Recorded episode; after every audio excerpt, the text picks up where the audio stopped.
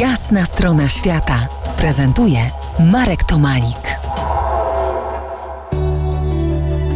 Marek Tomalik i Dariusz Bukowski po Jasnej Stronie Świata rozmawiamy o samotnej podróży motocyklem najpierw wokół Australii.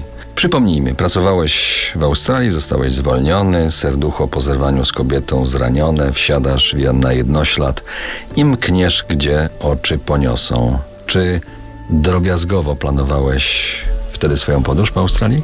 Na podróż po Australii nie miałem za bardzo czasu, żeby planować. Podczas podróży do Australii miałem trzy rzeczy do zobaczenia.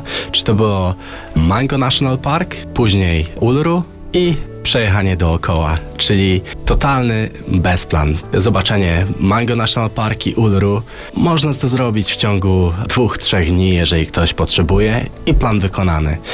Ja się zdałem na, na, na innych ludzi, na pomoc innych ludzi na drodze i on i każdy spo, napotkany człowiek mi mówił, gdzie mogę następnego dnia pojechać.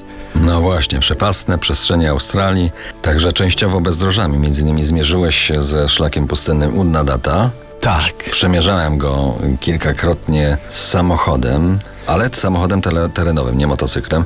Muszę przyznać, że to niełatwa droga. I to nie była łatwa droga dla mnie, bo pierwszy raz, kiedy byłem na tak długiej drodze, która była cały czas tarką, przepasaną miękkim piaskiem, i jazda na motocyklu nie jest taka prosta jak jazda samochodem. Tak więc nie posiadałem żadnego doświadczenia i nie myślałem, że to będzie aż tak długi dzień. sześćset sześćdziesiąt kilometrów. Dzień wcześniej zrobiłem podobną odległość, ale nie wiedziałem, że na takiej drodze się to aż tak, tak długo robi.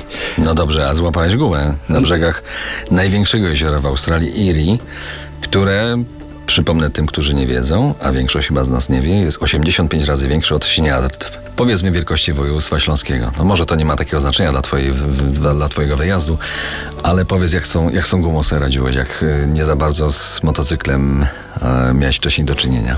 Przed wyjazdem w sklepie motocyklowym sprzedawca mówił, że muszę wziąć a, zestaw naprawczy do opon. Patrząc na niego, powiedziałem, że no chce mi po prostu wcisnąć coś, a zestaw naprawczy w Australii nie był tani. No i pomyślałem sobie, po prostu go olałem.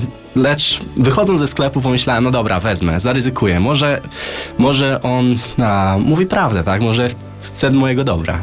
I wziąłem ten zestaw i nie myślałem, że aż już po ośmiu dniach podróży mi się przyda.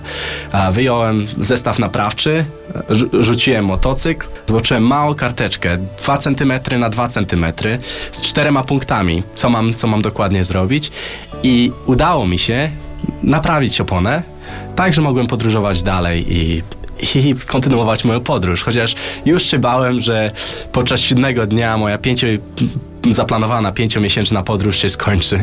No ale się nie skończyła. Za kilkanaście muzycznych chwil wrócimy do rozmowy, zabierzemy was w podróż motocyklem przez Azję.